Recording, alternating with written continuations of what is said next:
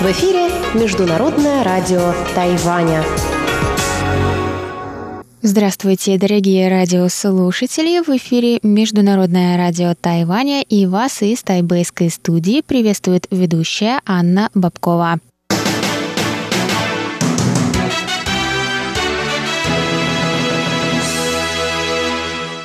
Сегодня четверг, 7 ноября, и мы начинаем наше ежедневное вещание с выпуска новостей сегодняшнего дня, а затем вы, как всегда, услышите тематические передачи четверга «Радио путешествие по Тайваню» с Чеченой Кулар, «Тайвань и тайваньцы», которую в этот раз также проведет Юна Чень, «Звуки города» с Валерией Гемрановой и Иваном Юмином, а также повтор передачи «Наруан Тайвань» с Игорем Кобылевым.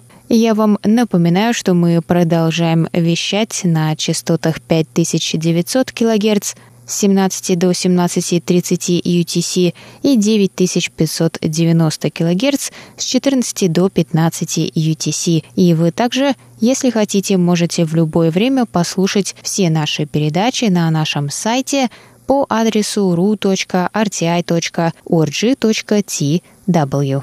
А теперь давайте к новостям.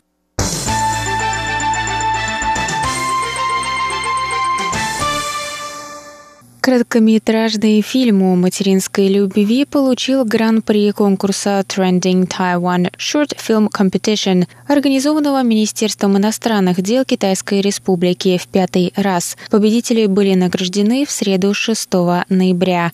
Первое место занял фильм «Путь мамы» 37-летнего госслужащего Макса Дзена Трехминутный фильм показывает трех матерей, которые по-разному выражают любовь к своим детям, уехавшим из родного дома. Первая женщина живет в земледельческом районе и готовит своему сыну еду, когда он навещает ее. Вторая женщина живет в рыбацкой деревушке коренного народа Амис и выступает за защиту окружающей среды в надежде на светлое будущее для своих детей. Третья женщина, мигрантка из Вьетнама, живет с мужем-тайваньцем в удаленном сельском районе и каждый день думает о своих детях, которые уехали учиться на север Тайваня. В конце фильма режиссер обращается к зрителю, напоминая о важности звонка или визита детей для матери – Дзен был награжден чеком на 200 тысяч новых тайваньских долларов. Это около 6,5 тысяч долларов США. Конкурс был основан Министерством иностранных дел для продвижения мягкой силы Тайваня путем показа элементов тайваньской культуры в повседневных историях из жизни людей. Всего в конкурсе в этом году приняли участие 115 картин. Этот и другие фильмы и призеры можно увидеть на канале конкурса в YouTube, а ссылку на него на нашем сайте.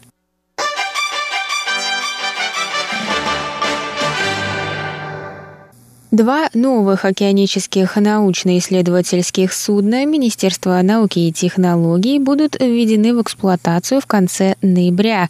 Торжественная церемония состоится 25 ноября на судоверфи в Делуне, сообщили представители ведомства в четверг 7 ноября. Суда были достроены летом этого года и успешно прошли инспекцию. Еще одно, более крупное исследовательское судно, способное вместить более тяжелое оборудование, планируется передать в судоверфь в первом квартале 2020 года, рассказали в министерстве.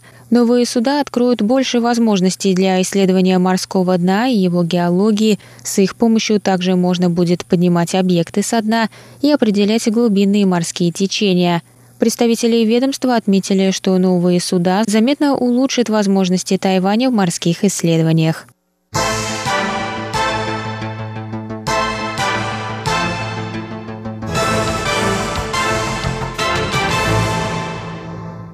Главный секретарь президентской канцелярии Чен Дзюй ответила 7 ноября на вопросы прессы в интервью. Она прокомментировала слухи о решении президента Китайской республики Цай Инвэнь назначить бывшего премьера Лай Цинде своим напарником на предстоящих президентских выборах, которые состоятся в январе 2020 года. Несмотря на продолжительное молчание ЦАЙ, Центральная избирательная комиссия Тайваня начнет обработку данных зарегистрированных кандидатов 18 ноября. В связи с этим ожидается, что президент вскоре обнародует имя напарника. Хотя тандем Цай-Лай представляется наиболее вероятным многим, тем не менее другие прогнозируют выбор другого кандидата вице-президенты, связывая это с тем, что на внутрипартийных праймерис Цай и Лай были соперниками. Цай получила поддержку 35,6% голосовавших, а Лай – 27,4%. Бюро национальной безопасности сообщило 7 ноября о формировании специальной группы, которая будет работать над обеспечением безопасности граждан в ходе президентских выборов в Китайской Республике, запланированных на январь 2020 года. Глава бюро Цю Годжен сказал, что угроза безопасности возрастает с приближением выборов. Угрозу могут представлять столкновения между сторонниками разных политических партий, а также инфильтрация из-за рубежа посредством провокации волнений через СМИ. Тю сказал, что ведомству будет необходимо обратить повышенное внимание на безопасность кандидатов и их семей. Он добавил, что в данной ситуации нет места ошибкам. Тю подчеркнул, что спецотряд будет действовать непредвзято и в соответствии с законом – Группа будет состоять из 330 высокоподготовленных сотрудников правоохранительных органов. В распоряжении сотрудников будут пистолеты ГЛОК-19 и другое снаряжение, как, например, приборы, препятствующие полетам съемочных беспилотников и других средств слежения.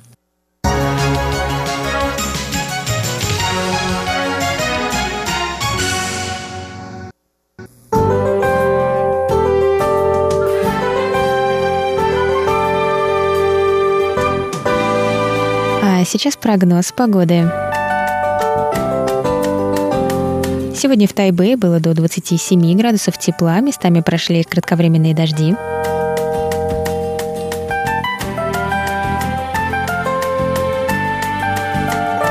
Завтра в Тайбе до 24 градусов тепла, также возможны дожди.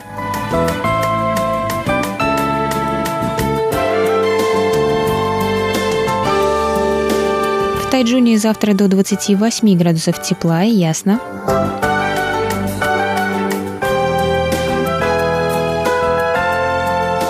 А на юге острова в городе Гаусюни до 29 градусов тепла и тоже ясно.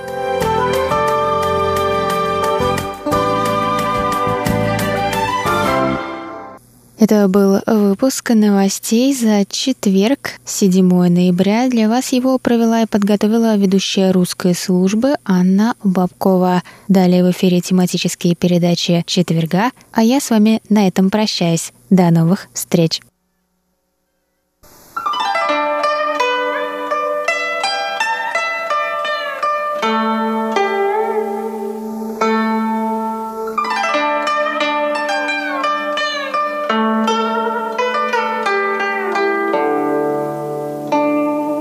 Здравствуйте, дорогие друзья! Вы слушаете еженедельную передачу радио «Путешествие по Тайваню» в студии у микрофона Чечена Кулар. Сегодня десятый, последний выпуск серии «Тайвань архитектурный». На протяжении последних десяти недель я рассказывала вам об истории тайваньской архитектуры, которая связана с историей самого Тайваня. В этом выпуске мы с вами отправимся на острова Пенху в поселок Эркань. А видео об этом поселке, который подготовила наша стажер Серафима, вы увидите в следующий понедельник. А сейчас давайте познакомимся с Эрканем, традиционным поселком на архипелаге Пенху.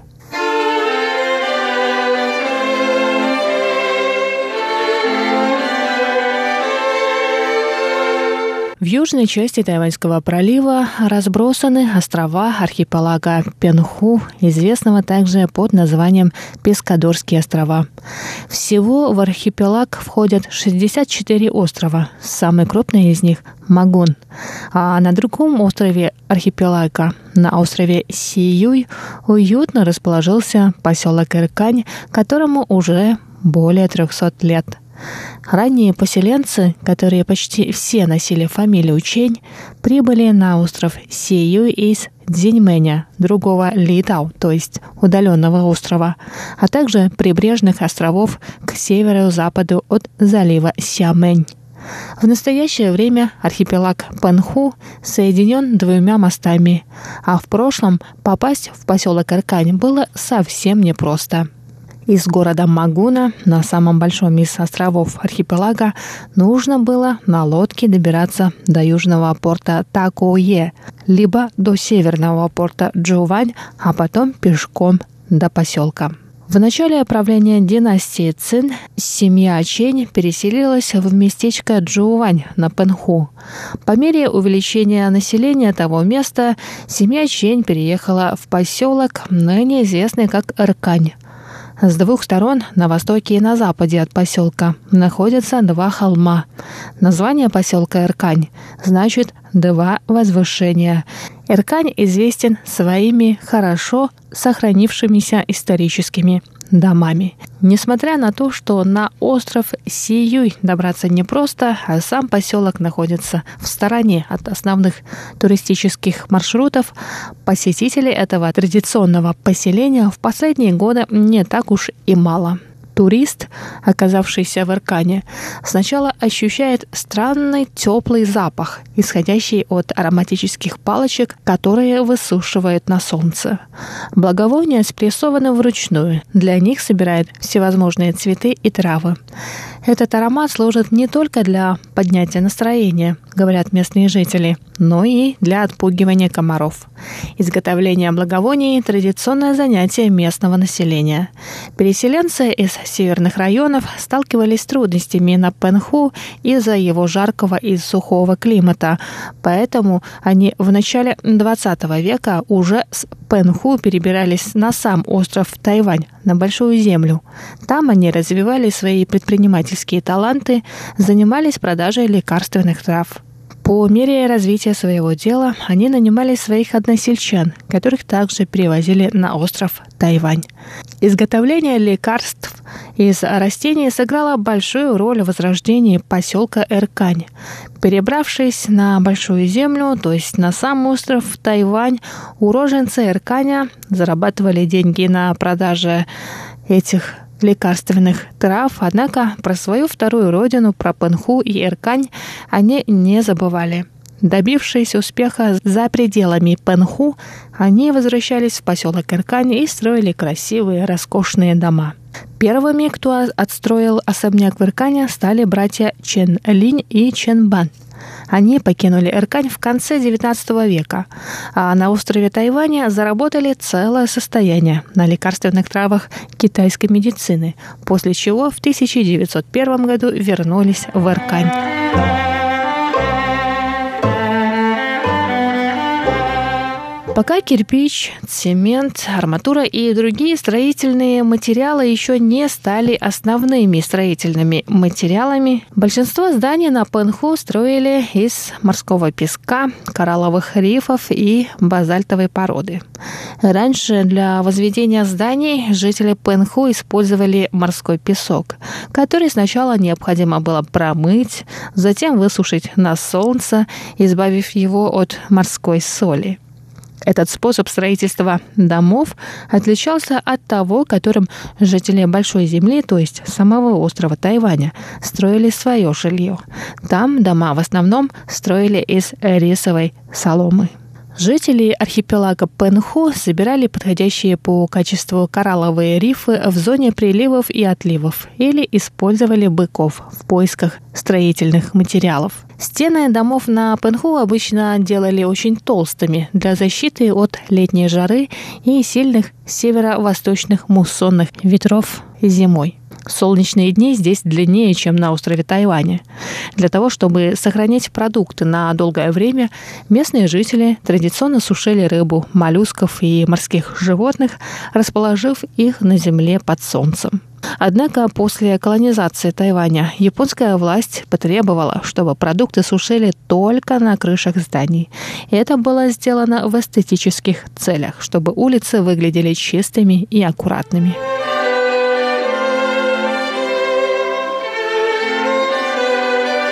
Главная достопримечательность поселка Эркань – особняк Ченя, построенный братьями Чень, которые, заработав состояние на Тайване, вернулись в родной поселок.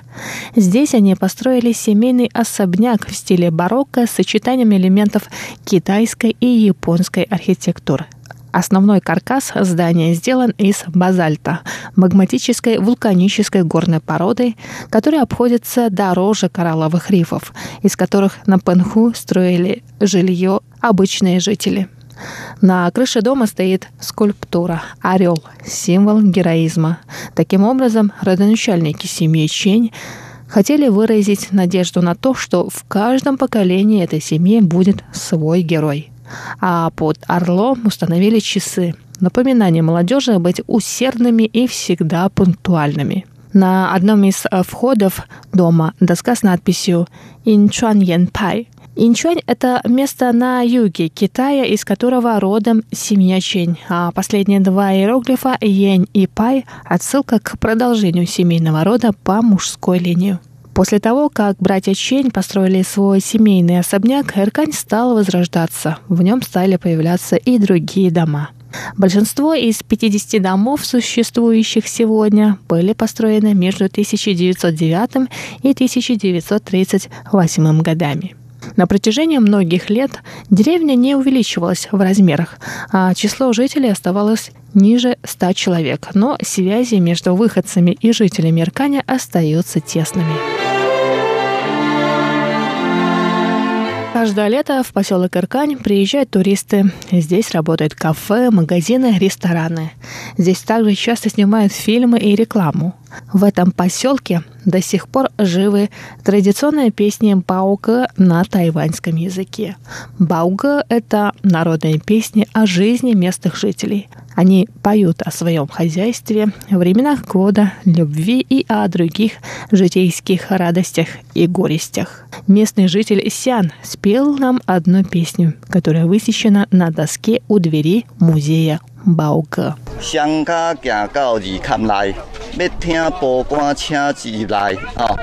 报你欢喜笑嗨嗨，毋知迄阵几点开？哦，开哦。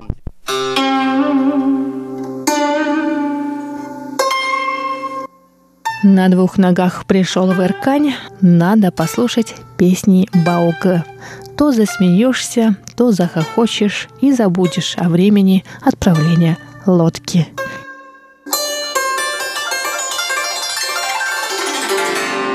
Итак, дорогие друзья, на этом сегодняшний выпуск передачи «Радио путешествие по Тайваню» подходит к концу.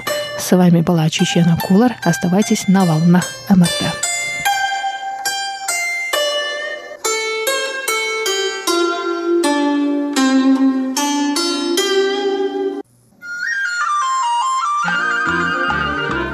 Тайвань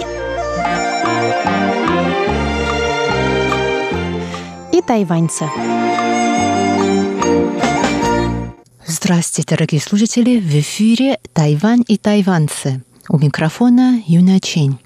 Сегодня вашему вниманию предлагается вторая часть интервью с этнической уйгуркой, гражданкой Казахстана Гурбахар Джалиловой – она прибыла на Тайвань 23 октября по приглашению Тайваньско-Восточно-Туркестанской ассоциации для участия в серии мероприятий, тема которых – репрессии китайских властей в отношении уйгуров. Вы услышите ее рассказ о том, какова была жизнь в тюрьме в Синьцзяне, Китай –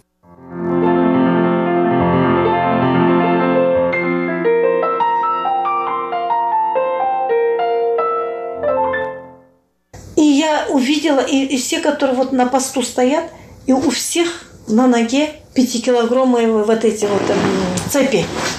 А у, у некоторых, ну, человек, наверное, 20, у девочек молодых, на одной руке вот эти вот эм, наручники к ногам привязаны. Вот так вот стоят. Потом я начала плакать, орать. Я говорю, куда меня привели? Я думала, что это сумасшедший дом или что. Я начала орать, плакать. И я вот так голову держала, куда меня привели. И вот я не знаю, как бешено орала. И потом там девчонка, э, есть там Епу, дежурная. Она говорит, ты не плачь, говорит, если будешь плакать, тебе, говорит, там темная комната есть, тебе накажут. А ты не плачь, мы тоже невиновные, у нас никакой вины нету. Когда эта девчонка сказала, посмотрела, там в, этой, в этом номере от 14 до 80 лет э, девочки были, женщины. Самая младшая была 14 лет. Я посмотрела, что девчонки там стоят, и я потом успокоилась. Трясло, конечно, но орать перестала.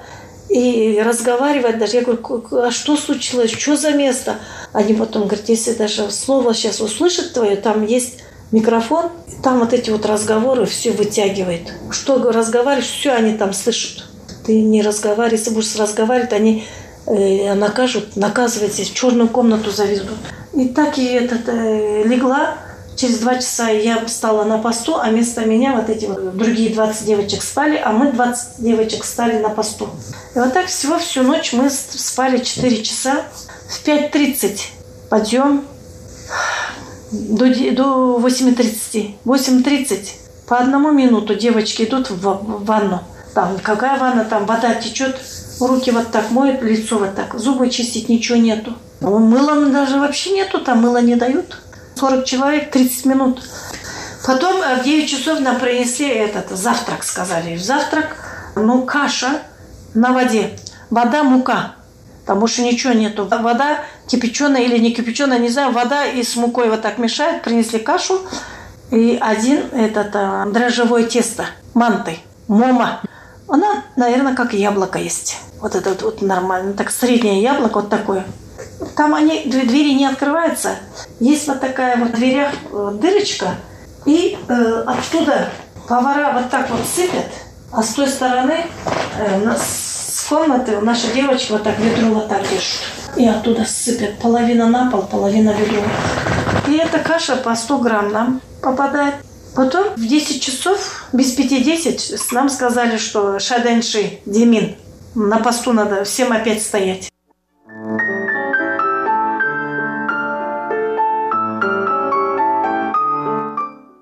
надо э, рапорт давать. И без пяти десять мы стали все в ряд. Где-то э, 8 или каждый раз по-разному, или 8 или 10 полицейских. Гуанчжо приходят, женщины. Там есть три или четыре китаянки, вот эти вот начальники. Остальные все уйгуры, э, подчиненные, все э, полицейские. И там вот эта вот решетка есть, и через решетку вот так с дырки смотрят. И там дежурная, она рапорт сдает. 704 э, комната. Нам вчера ночью поступило, например, два или три девочки. И этот, имена говорят. Ночью происшествие было или нет. Потом, когда она уже заканчивает, и мы все э, говорим ей А, Сен, С. Вот эти до 40 человек мы все считаем. Потом стоим до 11 или 11.30, пока вот этот каждый корпус отдельно-отдельно смотрит.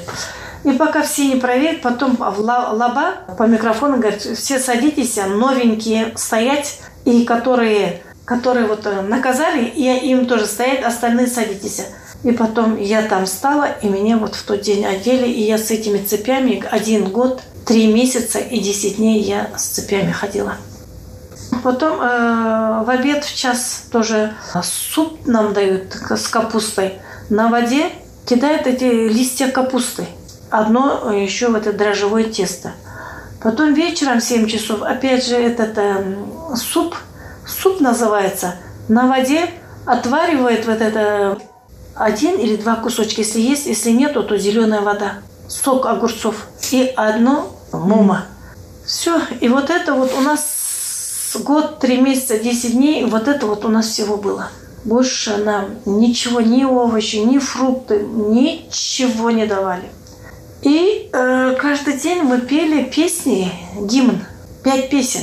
Если пять песен мы не пели, марш, то нам кушать не давали. И мы вот каждый раз, например, перед завтраками, перед обедом за 10 минут мы уже песни поем. Чиляй, чиляй, мне, например, ми, йо, гумчан, нашо, чимио, чунчунго. Вот эта песня все поем, пять песен, потом а, нам там лаба говорят, все, и этот, готовьтесь кушать. Эм, потом неделю один раз нам дают два лекарства, таблетки. Мы, э, там вот эта вот дырочка есть, через решетку мы вот так руки протягиваем, пьем, и они нам воду дают, и мы пьем, и рот открываем, показываем, что мы глотнули эти таблетки.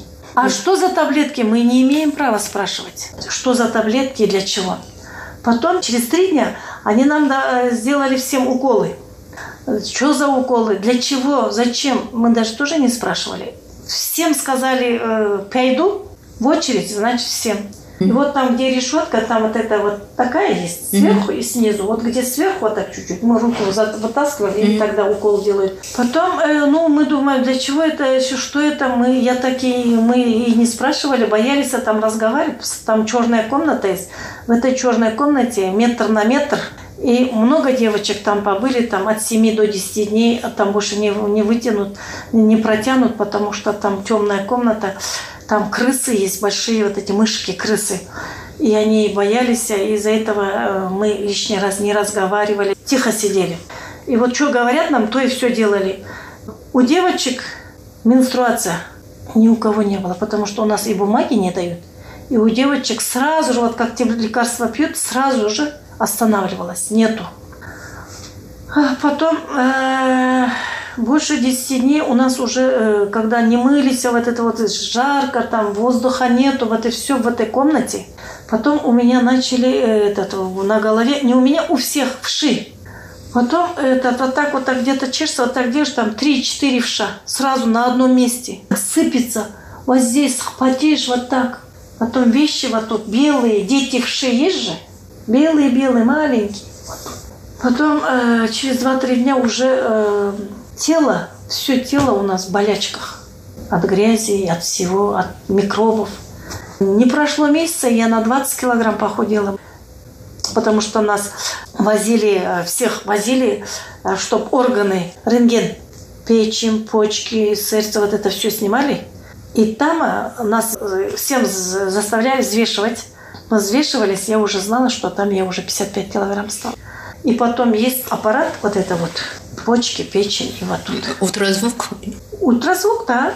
Вот нам проверяли, месяца еще не прошло, нас проверили всех, потом обратно в лагерь принесли. Ой, это словами, э, когда вот так говорю, вот так люди могут вот так, наверное, представить. А это словами не передать, какая там атмосфера. Там 11 некогда было. Сказали всем, всем пойду всем в строю стоять. Мы опять стали, э, сказали, это отвернитесь. А мы в эту сторону отвернулись, а две, две двери открылись. Десять женщин полицейские зашли, все. Электрошок, дубинка, все вот эти вот у них пистолеты, вот что, mm-hmm. все было.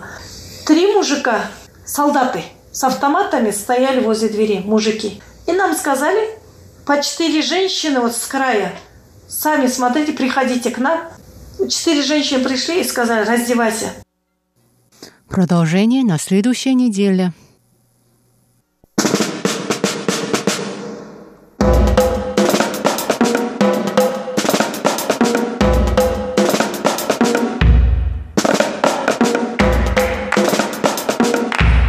Здравствуйте, дорогие друзья! Вы слушаете Международное радио Тайваня. В эфире передача «Звуки города. Из тайбэйской студии вас, как всегда, приветствует Валерия Гемранова и... Ваш атаялский ведущий Иван Юмин. Всем привет! Дорогие друзья, сегодня мы продолжим обсуждать тему голубиных гонок, а также выясним, почему же многие организации по защите прав животных выступают против данного вида состязаний.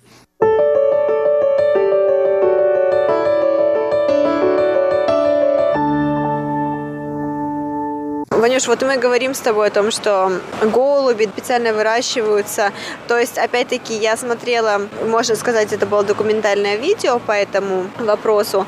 И нашла, что, допустим, китайцы, да, потому что гонки существуют не только на Тайване, но и в Китае, а что, допустим, китайцы покупают голубей не в Китае, то есть не у китайских разводчиков, а у европейских разводчиков, потому что они больше доверяют, что европейцы все-таки не, не смогут обмануть так, как смогут обмануть китайские разводчики. И вот, допустим, в 2015 году был продан голубь, а самый дорогой на тот момент, я не уверена, были ли голуби дороже, чем этот, но вот в 2015 году китайскому миллиардеру продали голубя за 244 тысячи евро для того, чтобы голубь поучаствовал вот в голубиных гонках.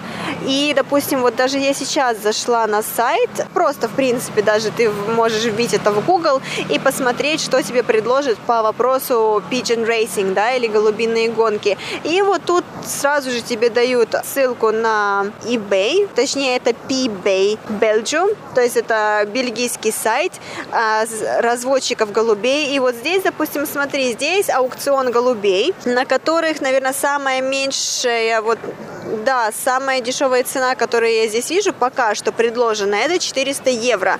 И самая высокая цена на данный момент, потому что до окончания аукциона еще 79 часов, 700 евро. То есть это все, в принципе, очень даже легко. Вот все оно в открытом доступе. Это не то, что да, покупать какой-то, покупать слоновью кость, которую нужно покупать на черном рынке. А вот и вышел в открытом доступе, купил у заводчиков голубя и начал им заниматься но, допустим, стоит голубь всего-навсего 400 евро, да, или либо 700 евро, тогда как на гонках можно выиграть несколько десятков тысяч долларов США или даже несколько миллионов долларов. Это огромные деньги, конечно же, а, и в них зачастую участвуют богачи, которые могут позволить себе содержать данное количество голубей, которые могут позволить себе купить дорогих голубей из-за границы и которые могут позволить себе опять-таки ставить деньги.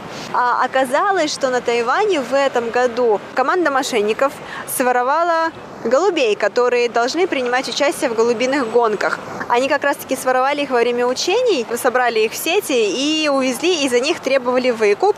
А, и за каждую птицу они требовали выкуп от 6 тысяч NTD до 12 тысяч NTD. 1 октября 2019 года 14 подозреваемых в этом деле были арестованы а, и были оштрафованы. И в новости говорится о том, что по крайней мере 40 владельцев потерпели ущерб ущерб от такого налета, да, наверное, от такого воровства. Но дело в том, что после того, как голуби были изъяты, они были отправлены владельцам. И вот то, что уже произойдет дальше с ними их владельцев, неизвестно. Известно, что они будут участвовать в гонках, но вопрос, надолго ли они останутся в живых, он остается открытым. Да, к сожалению, то, что ты сказала, вот это преступление, правда, существует в Тайване. И на самом деле даже часто. И обычно это бывает именно на юге Тайваня, потому что там больше владельцев голубей. Тоже на юге Тайваня более популярны эти гонки. Но для владельцев они сказали, что это не гамблинг. Это не ставки на голубей, а это просто инвестиции. Поэтому они на самом деле очень просят, то есть государство или правительство, сделали нормальный закон, чтобы защищали их голубей и их э, права. Но, к сожалению, до сих пор, то есть до этого момента, когда с тобой разговариваем, такого закона еще не существует.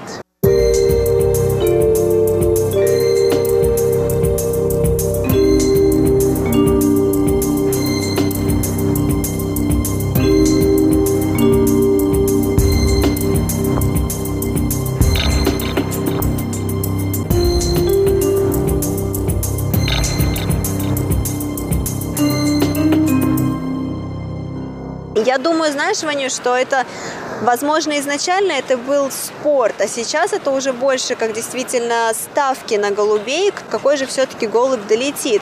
Существует две стороны. С одной стороны, это кто выиграет эту ставку, чей голубь долетит раньше, а с другой стороны, чей голубь выживет и долетит до дома, потому что из десятков тысяч голубей, которые выпускаются из клеток до лофтов, до питомников, в котором они выращивались, долетают считанные огромное количество, то есть это даже не сотни, это могут быть десятки голубей из нескольких десятков тысяч.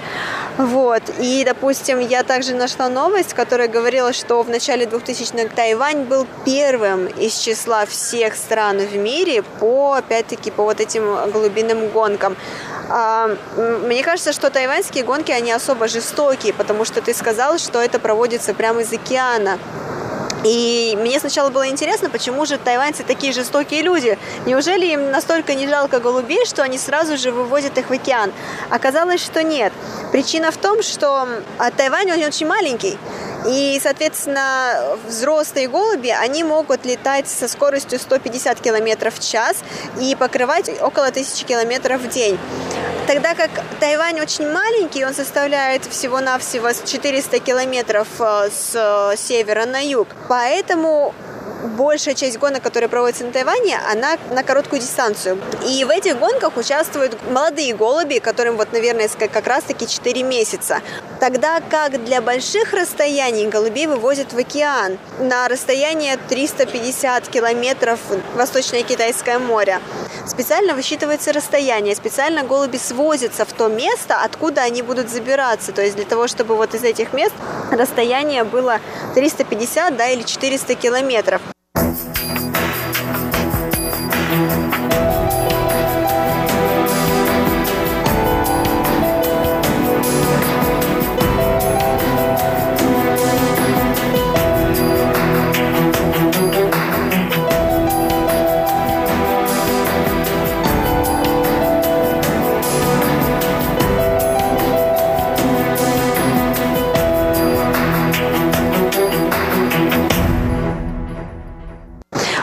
а как ты думаешь, смотри, почему все-таки я сказала, что это жестоко, да? А как ты думаешь, почему это жестоко? Почему такая большая проблема вывозить голубей в океан? Я думал, почему гонки такие строгие. Наверное, чтобы правда, когда вот это голубь-победитель стали настоящим победителем. То есть он, он выиграл все. Не только природу, и остальных голубей обыграл. Да, Ванюш, ты правильно сказал. У гонок существуют свои правила. Они обязаны пройти в назначенное время. Если было назначено время там 17 июля, допустим, то корабль обязан выйти в это время. И в этот день в 7 часов утра начинается гонка. Вне зависимости от того, сильный ветер, не сильный ветер, идет дождь, не идет дождь. В общем, голубей выпускают. И дело в том, что несколько лет назад это случилось, когда как раз-таки голубей выпустили во время тайфуна. Была очень неспокойная погода года, и было очень неспокойное море. И тогда как из 12 тысяч голубей, из всех выпущенных голубей до питомников долетело буквально 36 или 47 голубей, то есть это считанное количество. И в основном все эти голуби погибают, а, это либо из-за ветра, либо они тонут в волнах, либо они становятся жертвами линии электропередач, или их также ловят кто-то по пути при помощи сетей, те же самые мошенники, которые хотят получить выкуп. Или же еще что самое ужасное, когда они долетают до питомников, и когда они долетают не в кратчайшее время, а когда ну, просто просто Наконец-то он долетел до своего питомника, но он не выиграл, не занял никакое место, соответственно, его владелец тоже не выиграл ничего. И в этот самый момент владелец просто-напросто ломает шею голубю. То есть он считает это израсходованным материалом, и голубь ему больше не нужен, он лучше вложится в какого-нибудь другого голубя, чтобы тот ему наверняка принес победу. То есть это невероятно жестоко. А, и вот даже Американская ассоциация ПЕТА или People for the Ethical Treatment of Animals, то есть люди, которые выступают за этическое отношение к животным, да, и которые выступают против насилия над животным. Они проводили свое собственное расследование как раз-таки под видом заинтересованных в гонках лиц. Они проникли в ассоциации организаторы гонок и начали изучать изнутри, как же это работает, какие ставки, какие правила, как это все происходит, куда вывозят голубей, как их выпускают. Это провело такой шок, что в 2017 году даже заговорили местные власти о введении запрета на проведение подобных гонок. Но, как мы знаем, на сегодняшний день гонки до сих пор существуют. А они до сих пор такие же жестокие. И вот а, в 2019 году, опять-таки в октябре, представителям закона удалось оштрафовать президента, секретаря и бухгалтера клуба голубиных гонок Джунджен в Гаусюне. В итоге они были осуждены к тюремному заключению, а также э, были оштрафованы на сумму от 1000 до 4000 э, долларов NTD. В то же самое время в тайджунском клубе голубиных гонок Фоуюань Pigeon Club Президент был также осужден на год тюремного заключения и должен заплатить штраф в размере 200 тысяч долларов NTD. И также 184 человека, которые принимают участие в гонках, были оштрафованы. Но тем не менее, это уже не первый раз, когда представители закона штрафуют эти клубы, но тем не менее клубы продолжают свое существование, и голуби продолжают умирать. Да, конечно, это печально, но как ты знаешь, что тайваньцы и, конечно, китайцы вообще любят деньги. Поэтому для денег они, они все могут зарабатывать, я бы так сказал. Но вернемся к нашей теме, что я тоже тебя познакомил а, с этим звуком, специальным звук в Тайване. Хотя, конечно, длинная история и даже немножко печальная. Но это тоже жизнь в Тайване. Конечно, я лично очень не поддерживаю такие гонки, потому что я считаю, что это для животных, для птиц, это просто слишком жестоко. Это не как лошадиные гонки, они просто бегают по круг, никакого-то из-за природы, из-за тайфуна и потеряли жизни. А здесь уже совсем другое дело. Такой интересный звук тебе поставил. Правда, это было очень интересно, потому что я думаю, что навряд ли я бы узнала это каким-то другим способом, потому что никто из моих друзей, к счастью, не любит делать ставки на голубей. И уж тем более никто никогда бы в жизни не принял участие в голубиных гонках. И я все-таки считаю, что государство должно взяться за этих людей и запретить настолько жестокое обращение с птицами, действительно. Вот. Но спасибо тебе большое за такую загадку. Я надеюсь, дорогие слушатели, что вам это тоже понравилось. И дайте нам знать, что вы думаете по этому поводу. Имеет ли право на существование подобные гонки?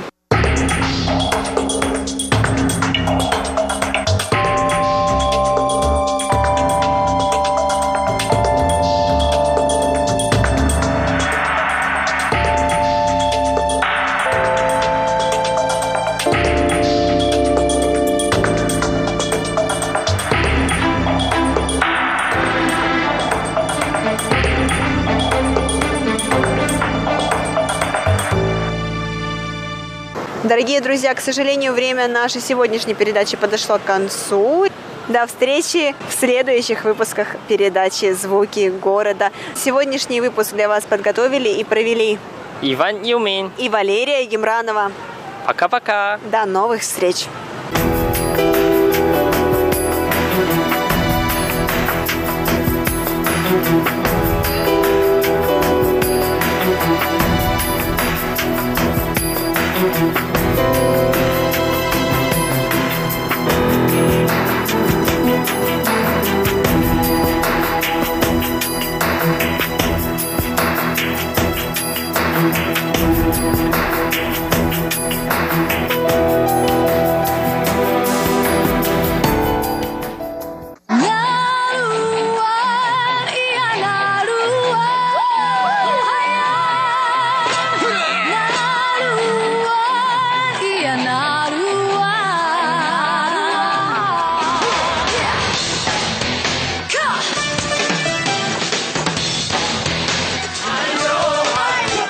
Добрый вечер, дорогие радиослушатели. В эфире передача «Нурвань Тайвань» и с вами ее ведущий Игорь Кобылев. В сегодняшнем выпуске хочу познакомить вас еще с одним коренным народом Тайваня – Сайсият. Сайсият живут на западе от уже знакомых нам Труку и Атаял. Их родина – восточный уезд Мяули и восточный Синджу. В отличие от почти что прибрежных Труку, Сайсият обитают в самом центре, в горных ущельях острова. По численности населения Сосиат одна из самых малых групп коренного населения Тайваня. Ее население составляет всего 5000 человек, что составляет 1% от всего аборигенного населения острова. Несмотря на это, у Сосиат есть свой особенный язык и самобытная культура. В плане музыки особенно выделяется их хоровое пение. Давайте послушаем одну из таких песен, исполняемую шестью, шестью разными сосиятками – tam kết.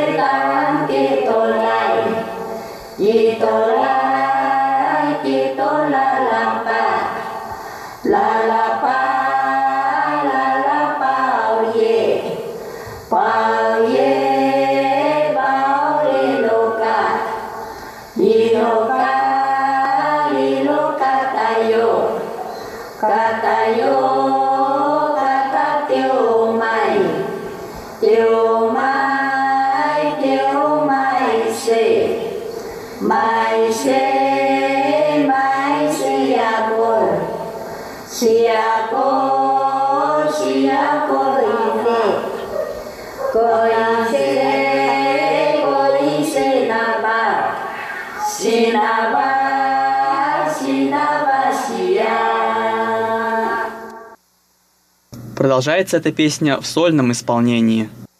Tam ke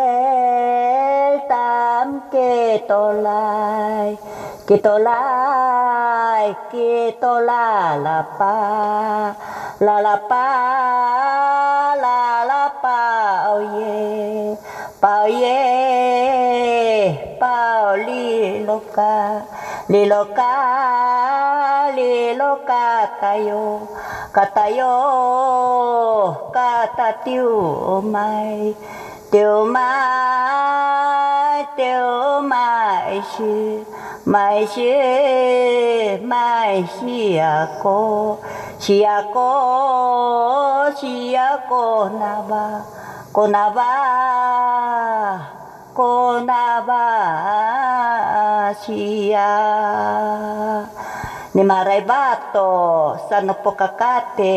an an hila.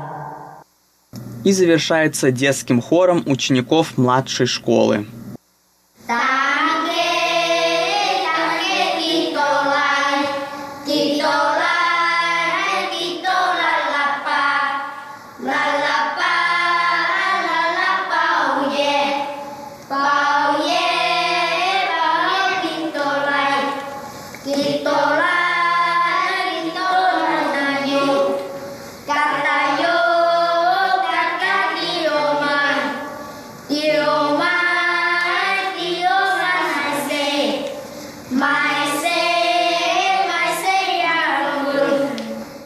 Давайте послушаем еще одну хоровую песню «Сесият». Она называется «Песня расставания». Она начинается с хорового вступления и основной части и завершается дуэтным исполнением.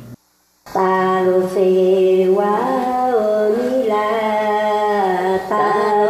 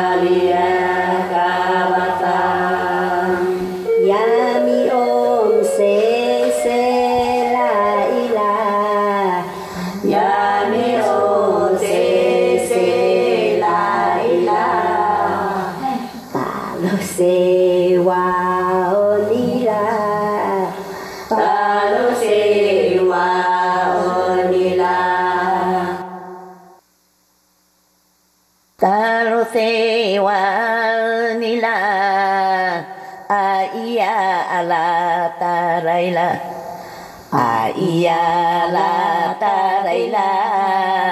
ta lu se wa ni la ai ta lu se wa ni la kaida to malan kai da ha to malan ta lu se wa ni la 板の世話にら闇もあいでね。闇もあいでね。たろ世話にらあいたろ世話にらいたかさいしや。いたかさいしや。lusewa nila aita lusewa nila yami amlo vihila yami amlo vihila ta lusewa nila aita lusewa nila bil awanila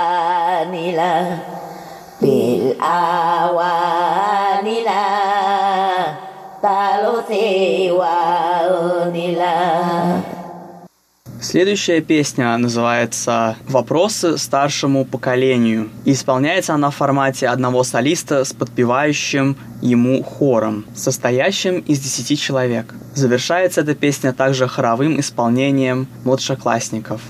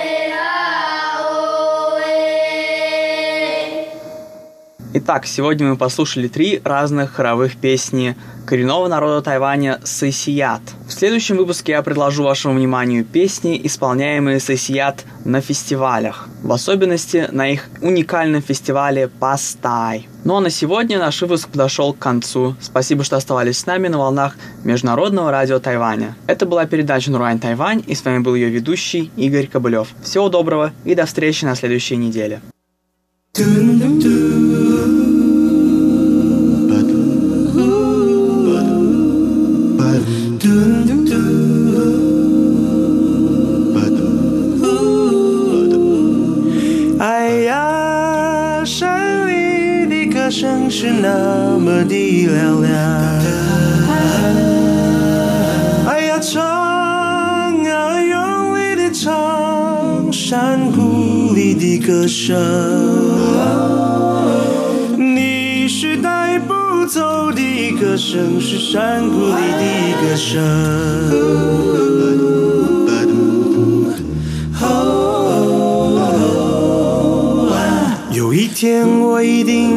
去，为了山谷里的大合唱。